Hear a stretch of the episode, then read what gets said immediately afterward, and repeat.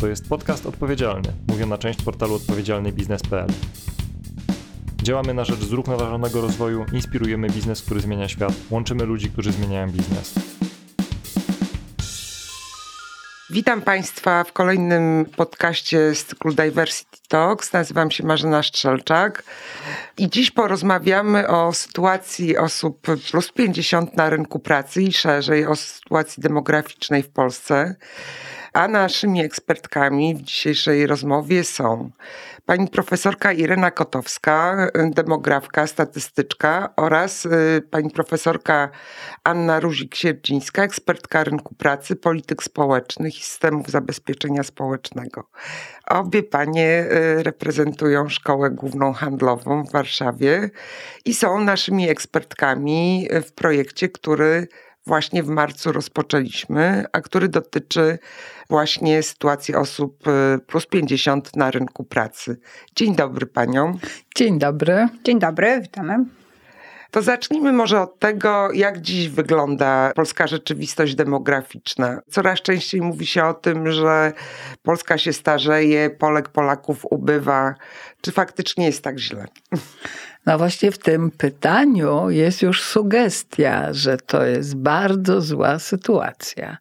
A ja chciałabym zaprotestować przeciwko takiej ocenie. Po pierwsze, na razie spadek liczby ludności nie jest taki znowu duży. I generalnie proponuję zastanowić się, czy każdy spadek ludności jest szkodliwy, że jest złym zjawiskiem. Czyli czy zmniejszanie się populacji to jest jakieś zagrożenie, czy to niekorzystne jest dla danego kraju i potem postaram się wytłumaczyć, dlaczego ja nie uważam, że to jest szkodliwe dla Polski. Natomiast druga kwestia budzi jeszcze mocniejszy mój opór, a mianowicie mówienie, że to, że się starzejemy jako populacja, co jest związane z tym, że wzrasta po pierwsze liczba osób, które są w wieku 60 lat więcej czy 65 lat i więcej, no i udział tej grupy osób w całej populacji wzrasta, czy to jest źle? Co to oznacza? To dość rewolucyjna teza na początek, pani profesor. To oznacza, że kolejne generacje mają coraz większe szanse do życia późnego wieku. Ja reprezentuję tą szkodliwą część populacji i cieszę się, że dożyłam w wieku 75 lat, jak wielu moich rówieśników, bo reprezentuję wyż powojenny, ten, który się pojawił w drugiej połowie lat 40. i tam jeszcze te urodzenia były wysokie w pierwszej połowie lat 50. Także z indywidualnego punktu widzenia to jest po prostu sukces, sukces, cywilizacyjny. Mało tego, powiedziałabym, że nie tylko z mojego punktu widzenia, czy pojedynczych osób, ale także moja rodzina, czyli kolejne generacje ma, mają szansę ze sobą więcej, że tak powiem, przebywać. Być. Tak, ja, ja straciłam babcię, jak miałam 7 lat. Dziadka w ogóle nie znałam. Także to jest to jest ogromna zmiana cywilizacyjna. Wobec tego, dlaczego, i to jest pytanie, do wszystkich. Dlaczego my uważamy, że to jest kle, że to jest szkodliwe? I czemu ciągle jesteśmy straszeni jako, jako społeczeństwo tytułami różnych e, artykułów wymieramy? Mm-hmm. No to tutaj ciekawy wątek się pojawia, bo też od razu mu się to skojarzyło z tym, co ostatnio profesor Napiórkowski, Marcin Napiórkowski, o tym, że potrzebujemy lepszych opowieści, więc widzę, że dzisiaj mamy szansę na taką lepszą opowieść o polskiej demografii. To jakby panie powiedziały, jak Polska na tle innych krajów wygląda? Czy jeszcze to, krok wstecz. E, znaczy generalnie to, o czym mówimy, przede wszystkim ta zmiana struktury wieku, prawda? Coraz więcej osób mhm. jest w tej grupie uznawanej za starszą i i to jest e, prawidłowość rozwojowa, że tak powiem, tak bym to określiła, bo to przede wszystkim jest związane z tym, że spada umieralność i wydłuża się życie ludzkie. Natomiast to, jak jakie znaczenie ma ta rosnąca grupa osób starszych dla całej populacji, zależy od tego, co się dzieje z pozostałymi ważnymi grupami wieku, czyli przede wszystkim, co się dzieje z dziećmi i młodzieżą, powiedzmy, że to jest tam do tego 20 roku życia, i co się dzieje z osobami między 20 a tym 65 rokiem życia. No i teraz o tym, jak ważna jest ta grupa osób starszych, decyduje dzietność, czyli decydują zmiany rozrodczości. I o ile trend spadkowy umieralności, długookresowy trend jest traktowany jako bez wątpienia sukces, prawda? O tyle także długookresowy spadek dzietności do pewnego poziomu dzietności jest traktowany jako sukces. Póki ta dzietność spada do wartości 2 i tam Mhm. jakaś cząstka Zastępowalność dziecka na, zwana, tak. przypadających na kobiety o wieku rozrodczym, to to jest na ogół traktowane jako korzystne, zwłaszcza jeżeli jeszcze to się właśnie wiąże, a tak było z tą redukcją umieralności. Natomiast od około 50 lat rośnie liczba krajów, w którym e, ten spadek dzietności nie został zahamowany na poziomie e, tej odtwarzalności pokoleń. I co więcej, w rosnącej liczbie krajów ta dzietność spadła poniżej 1,5 dziecka na kobietę. I teraz dlaczego do tego podchodzimy z dużym niepokojem? Mhm. Mówię o demografach. No, po pierwsze, jeżeli dzietność jest poniżej zastępowalności pokoleń, no to kolejne generacje są mniej liczne. Także Faktycznie pojawi się, nie od razu, Mhm. to się pojawi, przełoży za kilka dekad na spadek liczby ludności, bo jeszcze tam migracje mogą być brane pod uwagę. Ale jeżeli ta dzietność jest niska, czyli tam właśnie poniżej 1,5, to to składa się na bardzo znaczące zmiany w strukturze wieku. To znaczy, jest coraz mniej liczny napływ młodych, e, młodych roczników, no i w którymś momencie zaczyna nam spadać ten, ta grupa osób w wieku 20-65 lat, czyli zaczynają się kurczyć te tak zwane potencjalne zasoby pracy. I teraz, gdy patrzymy na, tą, na połączenie redukcji umieralności, wydłużenia życia ludzkiego ze spadkiem płodności, no to się okazuje, że możemy się znaleźć w takim etapie zmian struktur wieku, gdzie rosnącej tej populacji osób starszych towarzyszy spadek Mhm. zasobów I to dopiero pracy. jest problem. I to właśnie jesteśmy na tym etapie.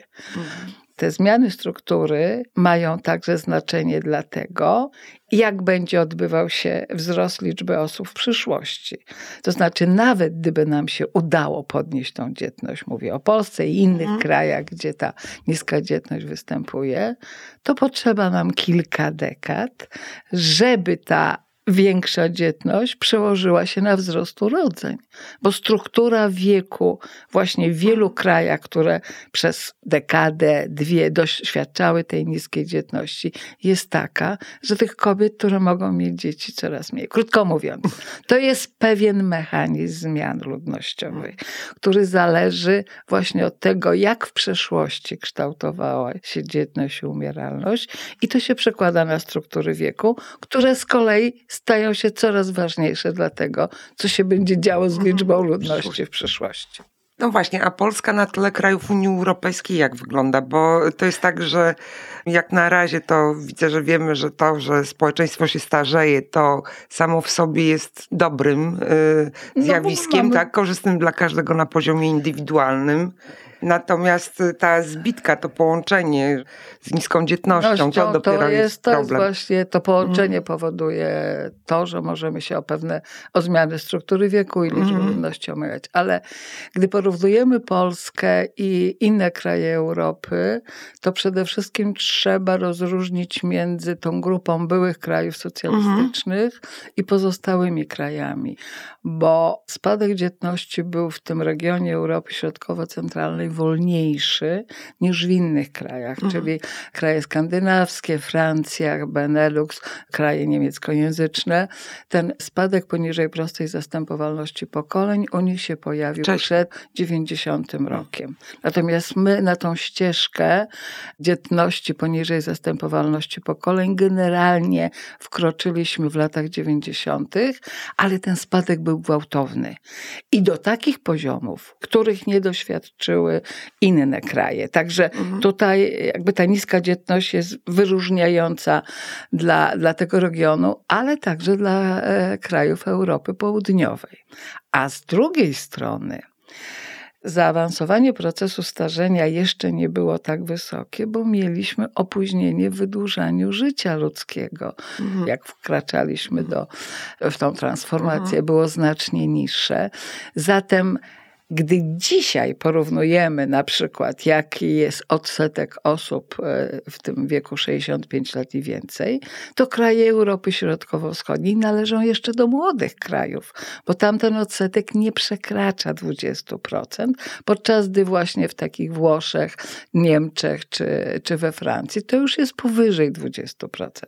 Ale nałożenie się tego Mhm. gwałtownego spadku i wydłużenia życia ludzkiego, które nastąpiło w tych trzech dekadach, w, tych, e, w tym regionie europejskim, naprawdę to, to jest sukces transformacji. Tu zdecydowanie można tak to określić, chociaż A ta ceną za to jest ta niska dzietność, jak E, rozumiem, nie, tak? nie, to, to, to nie, to, to, To- tak nie działa. Znaczy ceną za transformację, nie, Mhm. to jest, to jest odrębna historia.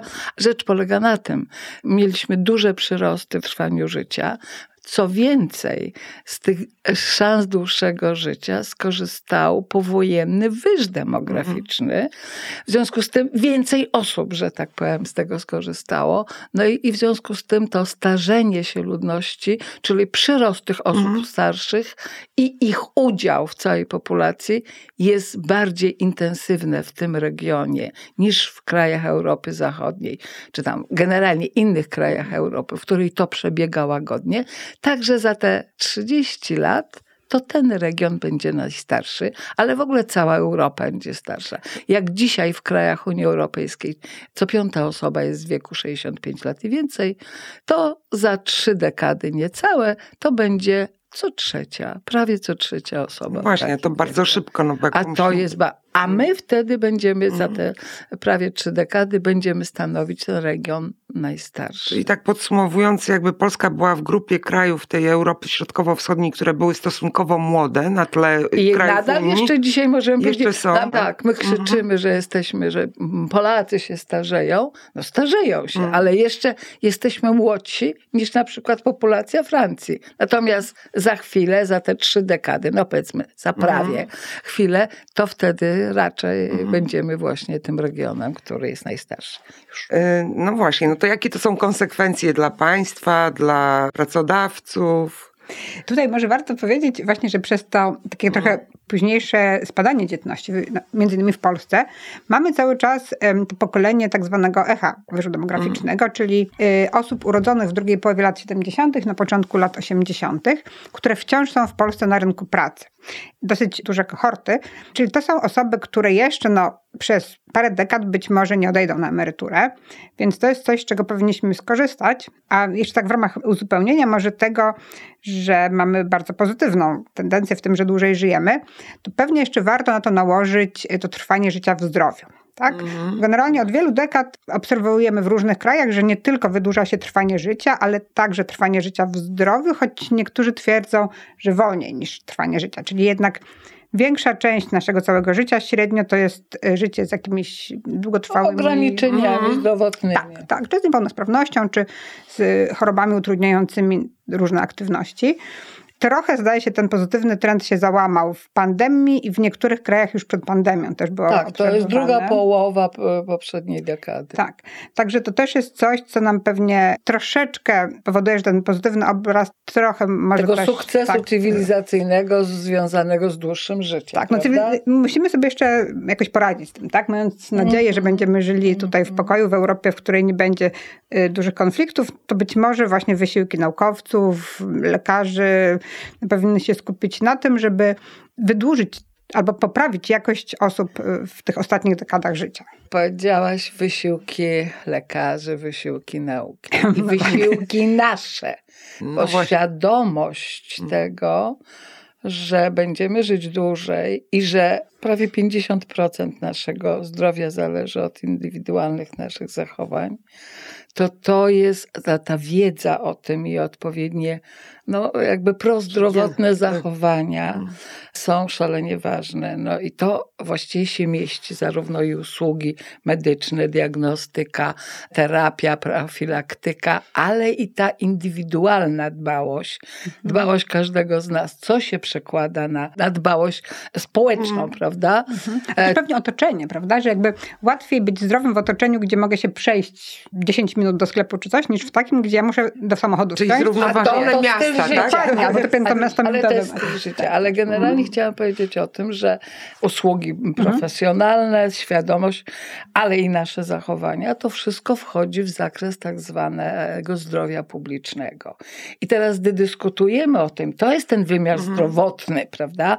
To jest ważne, by podpracować czy pod, po- podwyższać naszą świadomość indywidualną i społeczną związaną ze zdrowiem, ale to nie zwalnia władz. To nie, z, Systemowych. e, sy- i to nie zwalnia troski o zmiany systemowe, które powinny właśnie brać pod uwagę zmiany tych struktur wieku. Także jak mówimy o tym, że naszym głównym zmartwieniem, bo to w przestrzeni publicznej Mhm, tak wybrzmiewa jest to, że jest nas mniej i jesteśmy starsi. Coraz więcej jest osób, które natury rzeczy będą miały częściej ograniczenia. To ja się pytam, gdzie w tym miejscu jest rozmowa o tym, jak zdrowi będziemy, czy będziemy mieć świadomość tego, co robić, by, by być zdrowszym, by skorzystać z tego wydłużonego życia ludzkiego, które nam oferuje no, nauka, zmiana cywilizacyjna, byśmy wykorzystali to dla życia, Tak. dłuższego życia w zdrowiu. I tego mi brakuje w naszej dyskusji, w dyskusji publicznej, mówieniu o tym, że to jest szalenie ważne, kim my będziemy jako populacja, jako społeczeństwo, jeżeli chodzi o ten element kapitału ludzkiego. Dokładnie. To też jest dla polityki, to znaczy dla, dla wprowadzania odpowiednich jakby czynników, które zachęcają ludzi do dobrego zachowania. Bo wiadomo, że jak mamy coś tam w przyszłości, jesteśmy powiedzmy w wieku lat tych 30 czy 40, to czy my tak naprawdę myślimy, czy za 40 lat to będziemy mieli... W jakim nie stanie tak, będziemy? tak, jakieś takie choroby, które nam y, ograniczą bardzo aktywność. Czyli ta, ta edukacja właśnie, to, to, to jest coś, co tak naprawdę w wielu krajach się wprowadza. W Wielkiej Brytanii jest wielka dyskusja o nadwadze i otyłości i już wśród dzieci. Jak to będzie wpływało na przykład na długość życia kolejnych pokoleń, być może będzie ona krótsza. Być może nasze, nie wiem, Tak? dzieci czy wnuki będą żyły średnio krócej niż ja bym obecni. właśnie- Chociaż na razie to są chyba takie prognozy, że te dzieci teraz urodzone to będą po 100 lat żyły. A Generalnie tak, ale jest kwestia tego, w jakim zdrowiu, bo Mm. No właśnie, zauważcie, no że właśnie. postęp medycyny, postęp nauki i postęp medycyny sprawia, że w populacji jest coraz więcej osób z deficytami zdrowotnymi. Mhm. Bo te osoby, które kiedyś by nie Nie przeżyły, przeżyły tak. albo się w ogóle nie narodziły, one teraz są z nami. Także musimy te, też tego mieć świadomość. I w związku z tym rozmawiajmy o tym, jak właśnie tej coraz bardziej różnorodnej populacji, prawda? I ze względu na stan zdrowia i możliwości rozwojowe, jak umożliwić im coraz lepsze warunki życia, coraz lepszą jakość życia. I tego mi bardzo brakuje w tych, tych dyskusjach, jak to ta zmiana demograficzna przebiega. I, i, No tak, i no raczej przebiega mu, tak, zamiast jak mówić o katastrofie, Mhm. tylko mówmy o tym, kim my jesteśmy jako populacja. Nie tylko ile nas jest, Mhm. czyli ten element ilościowy jest Jakościowy. eksponowany, Mhm. tylko rozmawiajmy o tym, co zrobić, żeby nam się lepiej żyło, ale jednocześnie miejmy świadomość pewnych zagrożeń, które się pojawiają i dyskutujmy o tym, jak tym zagrożeniom zapobiegać, czy je zmniejszać. No właśnie, bo o tym starzejącym społeczeństwie w zasadzie najczęściej mówi się w kontekście takim ekonomicznym, tego w jaki sposób to wpływa na świadczenia, w jaki sposób to wpływa na rynek pracy. Natomiast no jakby pomija się w dyskusjach ten element. Yy, No i właśnie, no to zaczęłyśmy mówić o tych konsekwencjach dla systemu, dla społeczeństwa, dla nas indywidualnie. Co tutaj, jaki wątek jeszcze warto tutaj poruszyć? Na pewno warto właśnie to, co ekonomiści pokazują, że powinniśmy, mając takie, jakie mamy te zasoby pracy, czyli te oso- osoby powiedzmy w wieku między 15 czy 20, a, a 64 czy 70 rokiem życia, powinniśmy jak najbardziej umożliwić im uczestnictwo w rynku pracy, to tak najprościej mówiąc, ale generalnie aktywność w taki sposób, żeby jakby mogli zarobić, sami się utrzymać, i jednocześnie, żeby możliwie długo byli aktywni, po to, żeby ta część populacji, w cudzysłowie, tworząca PKB, była relatywnie duża w porównaniu do tych, no, którzy nie mogą pracować. Tak, części, starszych która nie może tego no, robić. z jednej strony tak, z drugiej strony tej trochę, trochę wolniej malejącej tak. części tych najmłodszych. No i tutaj o ile w Polsce średnio tak naprawdę to też może tak y, inaczej niż zwykle od iluś lat mówiliśmy, że Polacy w ogóle nie pracują, że się wycofali z rynku pracy po tej transformacji lat 90. poprzedniego stulecia, y, co było im ułatwione, ponieważ było Były dosyć... wypychane osoby na emeryturę. Bezrobocie się pojawiło. To był sposób na zmniejszenie tak. bezrobocia. ale tak naprawdę sporo różnych zmian, trochę też być może w podejściu ludzi do tego, czy powinni uczestniczyć w rynku pracy, spowodowało, że wśród na przykład osób z wyższym wykształceniem, czy tak ogólnie w całej populacji, to my tak wcale bardzo nie odstajemy od powiedzmy średniej dla Unii Europejskiej. wątek, Mm, tak. mm. Tak, ten wskaźnik zatrudnienia, czyli jakby odsetek osób, które pracują wśród wszystkich w danej grupie wieku, jest podobny. Różnimy się przede wszystkim właśnie w tej grupie osób powiedzmy od 50 do 64 roku życia. I tu są takie ważne podziały, że ludzie z niższym wykształceniem odchodzą szybko z rynku pracy w Mhm. Polsce, jakby szybciej niż, niż w innych krajach. Czyli ten nasz rynek pracy, wzmacniany przez zachęty w systemie zabezpieczenia Mhm. społecznego, jakoś nie jest chyba dla nich zbyt przyjazny. Zarówno być może z punktu widzenia tego, że te osoby same nie chcą dłużej pracować, jak i być może nie ma dla nich odpowiednich miejsc pracy. I drugim taki, taką płaszczyzną podziału jest płeć, że jednak kobiety z różnych powodów, czy niższego wieku emerytalnego, czy obowiązków opiekuńczych. To znaczy że organizacji życia rodzinnego, Tak. bo to tak, tak Mm, można tak, dokładnie. Y, One również pracują znacznie rzadziej niż kobiety w, powiedzmy średnio w Unii Europejskiej. No i Na- tutaj pytanie, co, system, tak, tak? tak. Co tutaj z tym można zrobić, to jest to pytanie. Czy ja bym powiedziała, że system, ale także jednak funkcjonujące pewne stereotypy, Stereotypy. myślenia, które Mhm. są systemowo wzmacniane. Mhm. No Bo jeżeli słyszymy oficjalnie, że trzeba uwolnić potencjał opiekuńczy kobiet Tak. i, i, ułatwić wspierać. im wycofanie się z Tak, rynku to, żeby pracy, zastąpiły zapominając, że gdy patrzymy na sytuację osób starszych, to po pierwsze, i to też trzeba podkreślić, że w tej populacji osób starszych jest znacznie więcej kobiet niż mężczyzn, No tak, ze względu dłużej. właśnie na to, Tak. że one żyją Mhm. dłużej, że w tej populacji starszych częściej to kobiety tworzą jednoosobowe gospodarstwa domowe. I gdy jeszcze patrzymy na sytuację ekonomiczną, to kobiety są bardziej zagrożone ubóstwem czy niedostatkiem, że tak powiem, środków utrzymania w tym okresie, w którym przebywają dłużej niż mężczyźni. Tak.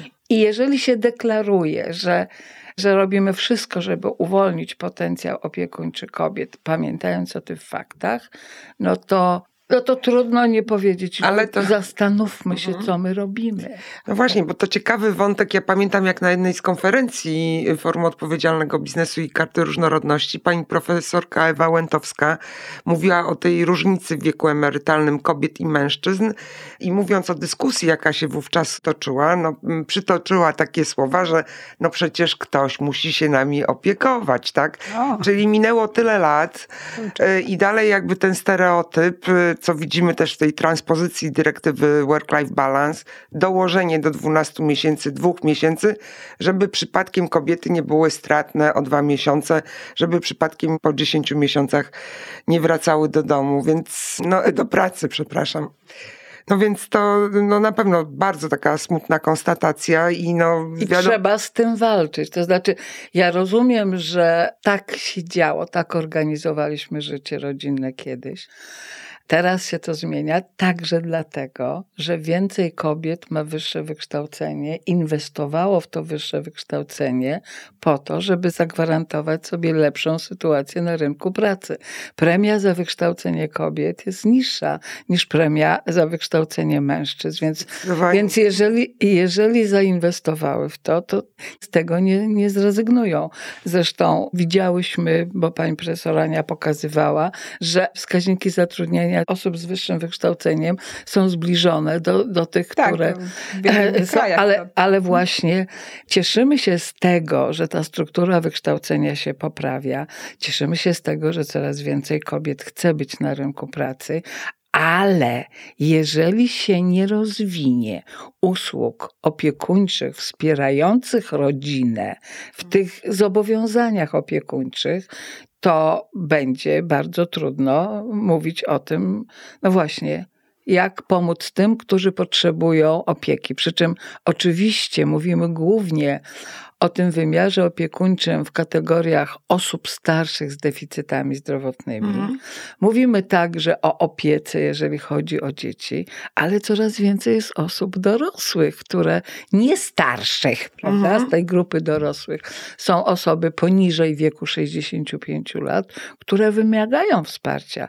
Także dyskusja o, o większym zatrudnieniu, o lepszym spożytkowaniu, to słowo wykorzystanie stosujemy, Tak. ale to spożytkowaniu Mm. tych malejących zasobów pracy wiąże się z tym, że musimy zaoferować usługi opiekuńcze, które zresztą także są sektorem gospodarki, prawda? I to z punktu widzenia jakości życia, sprofesjonalizowanie tych usług jest bardzo korzystne dla zarówno opiekunów, jak i zaopiekowanych, Tak. czyli osób, które potrzebują tej opieki. Czyli pewnie powinniśmy może zmienić narrację i mówić o uwolnieniu potencjału aktywności na rynku pracy tych, No. którzy są opiekunami, a być może lepiej by się sprawdzili rzeczywiście uczestnicząc w tym rynku pracy. Mhm. Właśnie, ja to tak Żeby e, jeszcze powracając do tego, co pani powiedziały na temat wykształcenia i wykształcenia kobiet, no zawsze pamiętam od czasu, kiedy e, no, poznałam te dane, że najbardziej powszechnym wykształceniem pracującym kobiet jest wykształcenie wyższe.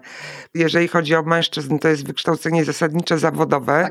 A jak popatrzymy później na te szklane sufity i to, i jaka jest reprezentacja mężczyzn na najwyższych stanowiskach, jaka kobiet, no to to rzeczywiście takie jest no, podwójnie yy, Ale to jest taka utrata dojmujące. kapitału, bo, Mhm. prawda? I to w wymiarze indywidualnym, bo mówimy o, o różnych tam lepkich sufitach, Tak. lepkich podłogach, Szklanych podłogach, szklanych tak, tam, tak. czy odwrotnie, czy generalnie mówimy o, o tych barierach rozwojowych, Mhm. ale ze społecznego punktu widzenia, to zwłaszcza w sytuacji, jak już teraz przechodzimy do tych kategorii ekonomicznych, jeżeli maleje nam potencjalny zasób pracy, a ten potencjalny zasób pracy jest coraz lepszy, jeżeli chodzi o wy, wykształcenie, no to trzeba to wykorzystywać, trzeba to spożytkować. No właśnie, no to ile czasu mamy w Polsce na to, żeby to... Już nie Już, mamy tak, trzeba działać.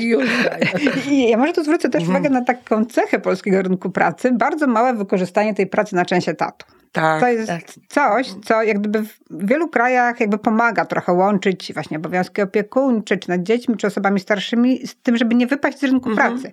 Bo jak się zupełnie z rynku pracy wypadnie na parę lat, to potem się trudniej wraca, albo się wraca na gorsze stanowisko. Natomiast jeżeli byśmy mogli pracować, nie wiem, 4 godziny zamiast 8 godzin dziennie, to jakby utrzymujemy poziom swojej wiedzy potrzebnej w, w danym zawodzie i rzeczywiście łatwiej nam potem wrócić na przykład w pełnym wymiarze. A w Polsce naprawdę To jest niewielki nie- odsetek, jest niechęć, trzeba to 5-6% w całej, w całej populacji. Ale Pracuje tylko na część etatu. Zwykle, jak patrzymy na statystyki, to ta praca w niepełnym etacie, w niepełnym wymiarze czasu pracy jest częściej stosowana przez kobiety. Ale jest Trochę jeden tak. kraj, Holandia, czy Niderlandy teraz No tak. mówimy, w którym mężczyźni także często korzystają z tego. I ja z racji swojej, że tak powiem, demograficznych zainteresowań od ponad 30 lat mam kontakty z kolegami, z demografami i, i ekonomistami z, z Holandii i widzę bardzo taką ciekawą zmianę. To znaczy, oni już przystępując, czy zmieniając pracę, czy tam planując, oni już zakładają, że nie będą pracować w pełnym wymiarze. Oni zaczynają rozmowy o tym, jak, jak się Minimum zorganizować. albo ile godzin, tak. E, I to i ona, i on. I teraz, jak my mówimy o tym łączeniu pracy zawodowej z rodziną, to my mówimy głównie w sytuacji, kiedy to się już dzieje. To znaczy, pracujemy, pojawia się dziecko, więc trzeba redukować, prawda? To, natomiast oni mają to w swoich zamiarach. Mało kto, jak rozmawiam z tymi młodszymi rocznikami, od razu chce pracować na pełen etat. Czyli ta- też. tak, i to jest właśnie. Mhm. ten work-life balance, prawda? I, I tam to działa i No właśnie, sprawdza. ale czy to jest kwestia, no bo tutaj już trochę przechodzimy od takich systemowych rozwiązań, chociaż może też jakoś system może wspierać Tak, pracę to na chyba część. wynik, wynik takiego porozumienia między Mhm. trójstronnego. Pracoda- tak, Pracodawcy, tak. związki zawodowe i wspierane przez A też pamiętam, państwo. że to mniej więcej dwie dekady temu to było bardzo popularne rozwiązanie sharing work, czyli No od razu, to znaczy Dwie osoby. E, na dwie jedną stronę. osoby na i to, i to była Mhm. z punktu widzenia organizacji pracy było bardzo ważne, a jednocześnie no to się wiązało z niepełnym zaangażowaniem Mhm, etatowym. I to, to było bardzo popularne i pamiętam jak dyskutowaliśmy o tych mechanizmach polityki rynku pracy, to to dzielenie, że tak Mhm. powiem, pracy na określonym stanowisku było bardzo ważnym elementem tego trójstronnego porozumienia tak, właśnie. pracowników związków zawodowych. Czyli w jaki sposób państwo może wspierać to systemowo? Bo ja tak patrzyłam na to dzielenie etatów, że to jest z jednej strony wybór i też no, możliwości ekonomiczne osób, które pracują, ale z drugiej strony no, bardzo ważna rola pracodawców, żeby godzili się na to, że zamiast jednej osoby dwie na przykład na jakimś stanowisku zatrudnią. Więc jak tu państwo może na przykład pomóc pracodawcom systemowo? Jeżeli zanim o tym, No to jeszcze chciałabym zwrócić uwagę, że o ile ja mam wrażenie, że te lata, to była dekada, początek tego Mhm. wieku, czyli poprzedniej dekady, to było głównie z punktu widzenia przeciwdziałania wzrostowi bezrobocia. Tu chodziło o to, Mhm. żeby zapewnić, że tak powiem, pracę Lepiej pół niż w ogóle. większej, Tak, tak, tak. właśnie, Mhm. większej puli Tak, trochę większej, większej e, kryzysie części 2009 praca, powrócili. prawda? Mhm, Tak, i do w tego różnych krajach. Mhm. Natomiast e, wydaje mi się, że teraz jest bardziej do tego stosowane spojrzenie właśnie work-life balance, w co wchodzi to nasze łączenie pracy zawodowej z, z opieką rodzinną. I Tutaj jest, ja bym powiedziała, ten silniejszy akcent związany ze stroną pracowniczą, prawda? Mhm. Na ile pracownicy chcą Tak, się angażować, Mhm. mając na względzie także Mhm. inne swoje zobowiązania. No ale instrument jest taki sam, tylko jakby e, jego No tak. podstawowe, czy tam pierwotne, pierwszy cel e, był inny, a teraz no, to jest związane z, po prostu z organizacją pracy. Tak. Trochę pewnie zależy też na ile jakby samoczynnie się to może rozwinąć od sektora, bo jednak Mm. u nas też się podnosi problem niskich wynagrodzeń w niektórych No sektorach. Teraz jeżeli ktoś będzie pracował mniej, to będzie zarabiał mniej. Pytanie, czy taki dochód, być Czy może wystarczy? tak, wystarczy. Być może wtedy te decyzje o pracy w niepełnym wymiarze czasu podejmowałyby osoby, w których jest inny też dostarczyciel Mhm. dochodu, tak, w gospodarstwie domowym. Bo w Holandii to jest dokładnie popularne. Raczej tam wyżej, tak. niżej Mhm. wykształconych, w jednoosobowych, wieloosobowych gospodarstwach domowych ludzie pracują w niepełnym wymiarze. U nas trochę pewnie trzeba pomyśleć jeszcze o tym dochodzie, który uzyskujemy z Tak, pracy, to który jest bardzo ważny. No ale właśnie, czy państwo może jakoś systemowo wspierać tego rodzaju zatrudnienie? Na przykład, no nie wiem, tak pomyślałam sobie, że można wyobrazić sobie coś takiego, że osoby, no jeżeli już mówimy o tej grupie plus 50, no jeżeli w sposób tam mają pod opieką osobę starszą jeszcze od siebie, no to mm, wyobrażam sobie, że można, mogłoby być coś takiego, że państwo w jakiś sposób systemowo wspiera tę opiekę rodzinną, finansowo też. Tak. No i wtedy mogę pracować na pół etatu, Tak, czy tak. na trzy czwarte, czy, czy takie rzeczy są, są takie rozwiązania gdzieś? Czy... Wręcz myśmy mieli u siebie przed Mhm. zmianą w, od 2017 roku, bo nie wiem, czy Mhm. Państwo pamiętacie, że myśmy od 2013 roku podnosili powoli wiek Mhm. emerytalny i była też taka wprowadzona możliwość, żeby w wieku lat 62 chyba pobierać część emerytury z założenia łącząc to z Mhm. pracą w niepełnym wymiarze, czyli jak gdyby tworząc taki, Mhm. taki rynek do, na, na takie oferowanie takich prac. A potem to się zmieniło, wróciliśmy do tego starego wieku emerytalnego 60-65. Czyli ja bym to raczej widziała może trochę, mm, znaczy z jednej strony te przepisy, na przykład, tylko że mamy przepisy bardziej, których mamy bardzo mało o tym, żeby udzielać na przykład urlopu e, w sytuacji jakichś tam zwiększonych obowiązków na przykład opiekuńczych, ale może żeby promować, pokazywać takie dobre przykłady, czy, czy to, że rzeczywiście można łączyć. To może To być też odpowiadać potrzebom pracowników. Jakie są przeszkody w przedłużeniu pracy zawodowej?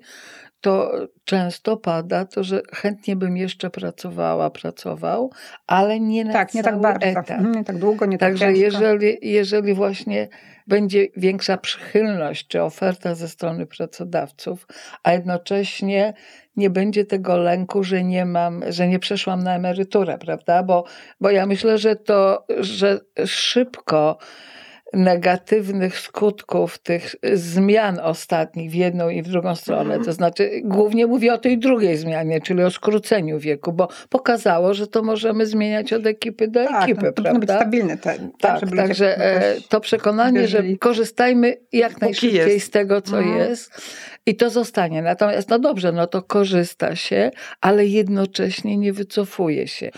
To myślę, że propagowanie tego jako ofertę też pracodawcy, którzy będą moim zdaniem coraz bardziej zainteresowani, żeby przynajmniej część pracowników w tym wieku zatrzymać. One No właśnie, to co można podpowiedzieć pracodawcom? Jeżeli chodzi o grupę osób y, plus 50, w jaki sposób, jakie rozwiązania byłyby dla nich korzystne i też, no w ogóle właśnie dlaczego warto inwestować w tę grupę, a nie tylko w zetki na przykład, o których Tak. bardzo dużo się mówi, Y, tak? Zetek będzie coraz mniej, powiedzmy.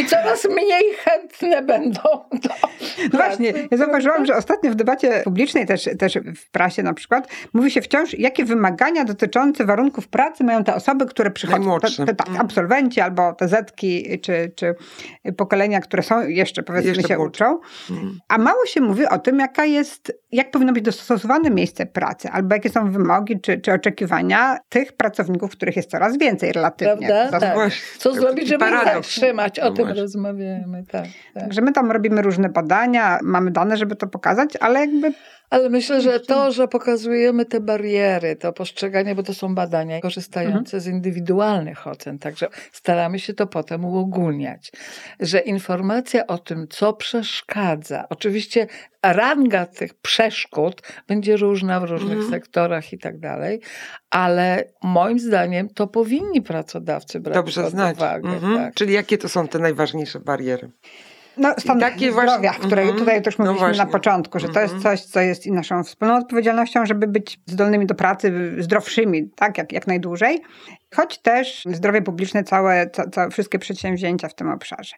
Instytucjonalne wspieranie, na przykład właśnie osób, które muszą się Mhm. okresowo wycofać z rynku pracy, bo się na przykład opiekują chorym współmałżonkiem, rodzicem, czy małymi dziećmi, tak, bo to też Mhm. dotyczy tych, powiedzmy, kobiet w, w okresie, kiedy mają małe dzieci. Wydaje się jeszcze, że trochę też pojawiły się ostatnio dyskusja, czy osoby starsze są dyskryminowane na rynku pracy w Polsce, tak? W zatrudnianiu na przykład, Mhm. tam, w Mhm. awansach. To jest według mnie też temat do pogłębienia, bo ja gdzieś czytałam ostatnio, że wśród osób młodszych kobiety twierdzą, że są bardziej dyskryminowane, a po przekroczeniu tego wieku 50+, plus, częściej się wskazuje na dyskryminację ze względu na wiek. A jednak trudno prowadzić takie, tak, takie badania, żeby tą grupę tak, kontrolną tak. mieć odpowiednią. Wydaje się, że w zależności od branży może to występować, tak? Że chcemy tych młody, dynamiczny zespół. Do dzisiaj się z, takie ogłoszenia w wolnych miejscach pracy. No i tu jest duże Yy, miejsce dla pracodawców, żeby pokazywali.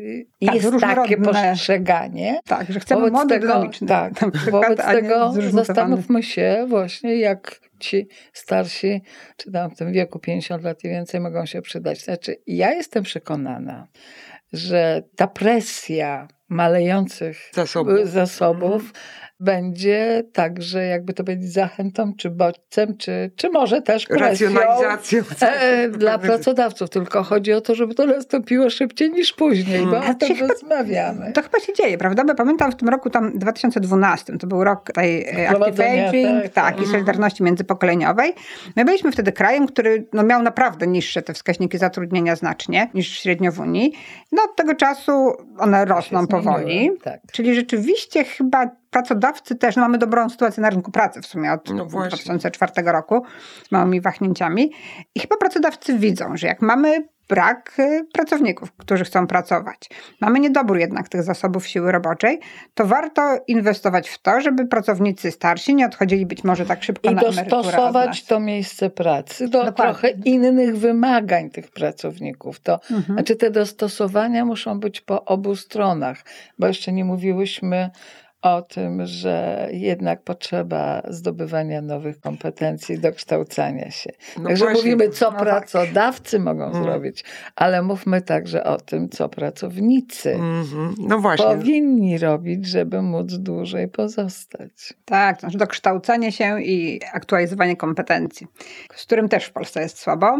Lifelong Life- learning. Tak, Tak, lifelong learning się okazuje, że my jak opuszczamy naszą edukację formalną, to w szczególności jeżeli no, nie jesteśmy w jakichś zawodach, w których na przykład przepisy się zmieniają i trzeba aktualizować wiedzę, to nie widzimy potrzeby dokształcania się. I I To tak średnio sprawa. statystycznie w m, Pols Polki, Polacy To kształcenie mniej, tak? osób dorosłych jest Mm. tak mało popularne, chociaż to się zmienia. Ja dostrzegam korzystne zmiany. No, niemniej jednak, jak porównujemy statystyki Mhm. dotyczące Polski z, ze statystykami z innych krajów, to wypadamy znacznie gorzej. I ostatnio OECD przygotowała taki raport o, Mhm. dotyczący właśnie, jakby to powiedzieć, barier rozwojowych, czy konieczności sięgania po, po różne rozwiązania w Polsce i bardzo mocno podkreślają konieczność właśnie doskonalenia swoich umiejętności, zwłaszcza jeżeli chodzi o te umiejętności cyfrowe, bo to skokowe właściwie przejście na pracę zdalną, bo to się stało.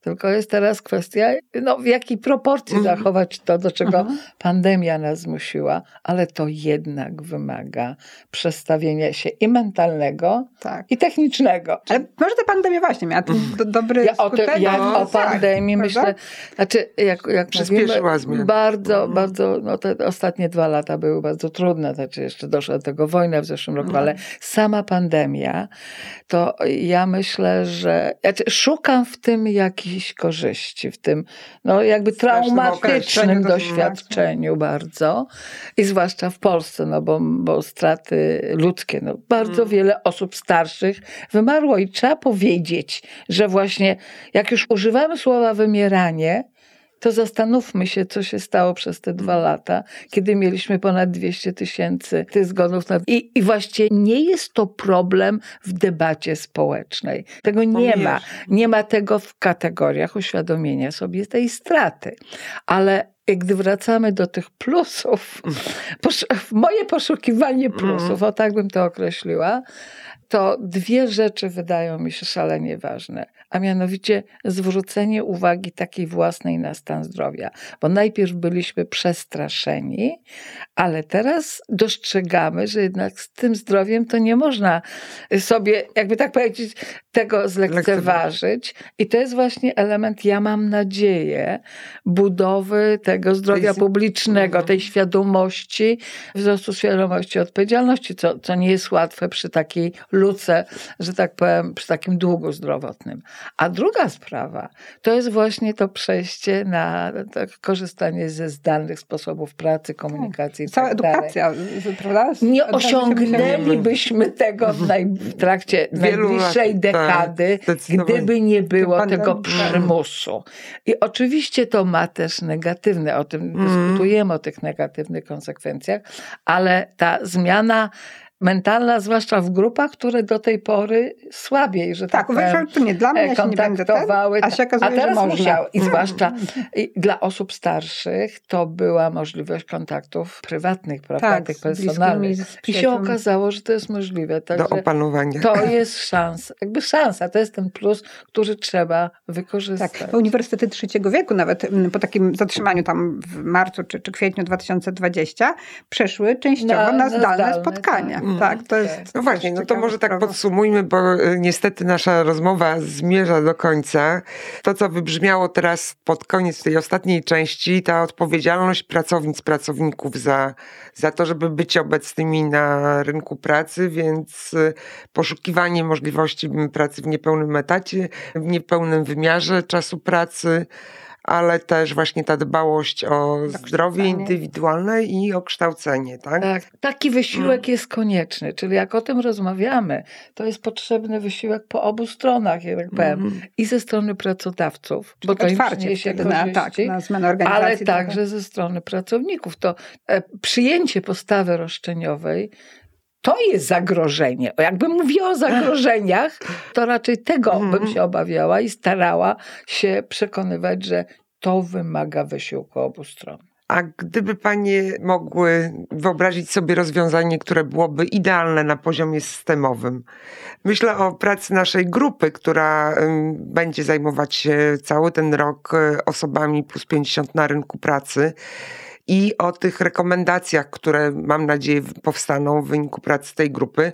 Więc gdyby wyobraziły sobie Panie takie idealne rozwiązanie, o którego wprowadzenie powinniśmy się jako pracodawcy zabiegać. Być może na przykład należałoby wprowadzić takie rozwiązania, czy jakby umożliwić zawieranie różnych form umów o pracę, albo takie organizowanie pracy, które nie byłoby określone bardzo dokładnie i tak sztywno, tylko jakby uwzględniałoby to, że ta grupa 50 plus jest bardzo różna, w różnym stopniu chce uczestniczyć. mówisz o to, pracy. dopuszczeniu różnych Tak, rozwiązań. różnych rozwiązań. Mhm.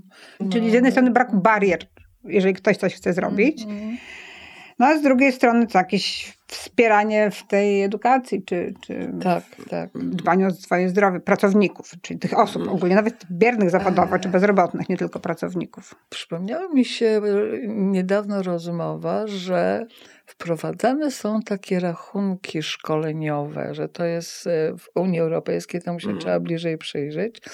Indywidualizacja takich kont, Tak, na, na których poszczególne osoby mają środki na własne dokształcanie się. Czyli zamiast ofinansowanie Mhm. tego przez pracodawców, to czy, czy mm, przez y, no, zasięganie jakichś tam kredytów, to tak by udostępnienie tego um, pracownikom i to się już w Unii dzieje, a u nas o tym nie ma dyskusji.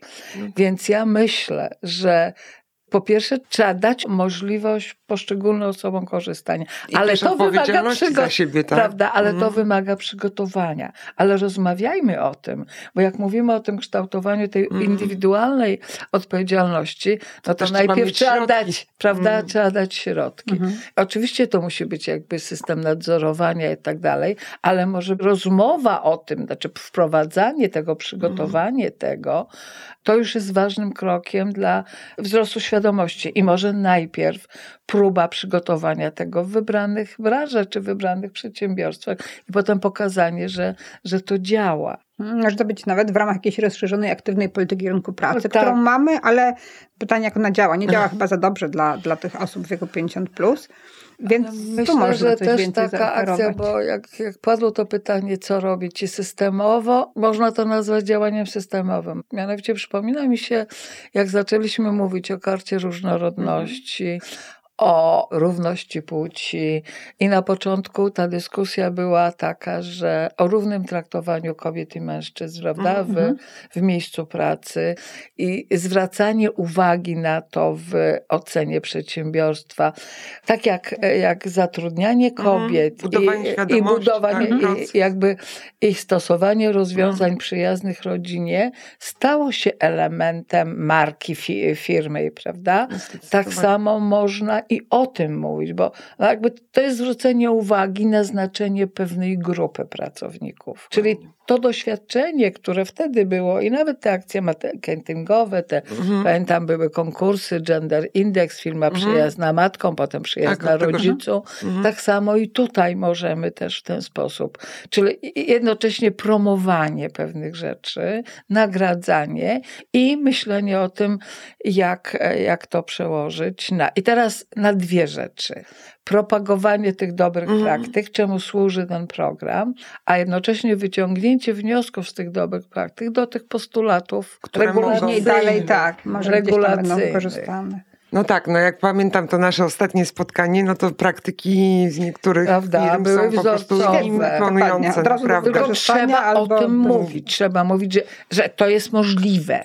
I, że, I żeby się To to, się dzieje. działo, prawda, Tak. w większej części przedsiębiorstw. Tak, ale są właśnie firmy, które już wykorzystują Tak, czyli- właśnie to hasło, że Czyli promujemy to są ci różnorodność. trendseterzy, jak Dokładnie. się po Mm, polsku ładnie mówi. No dobrze, to miejmy nadzieję, że y, uda nam się to, wierzę, że I uda tego nam się sobie to. życzmy, bo to jest to No. Tak, więc że tego sobie do życzę. tego się Tak, w miarę szybko do tego wysiłki, dojść. nasze rozmowy. Bardzo, I wtedy nie będziemy mówić, że nam osoby starsze grożą. Bardzo serdecznie dziękuję za tę rozmowę, a moimi gościniami dzisiaj była pani profesorka Irena Kotowska, bardzo dziękuję. Dziękuję bardzo. I pani profesorka Anna Ruzik-Śledzińska. Bardzo dziękuję. Dziękuję serdecznie. To jest podcast odpowiedzialny, mówiona część portalu odpowiedzialnybiznes.pl. Działamy na rzecz zrównoważonego rozwoju, inspirujemy biznes, który zmienia świat, łączymy ludzi, którzy zmieniają biznes. To wszystko na naszych podcastach dostępnych na stronie odpowiedzialnybiznes.pl ukośnik podcast oraz w serwisach SoundCloud, Spotify, Google Podcast, YouTube oraz poprzez kanał RSS.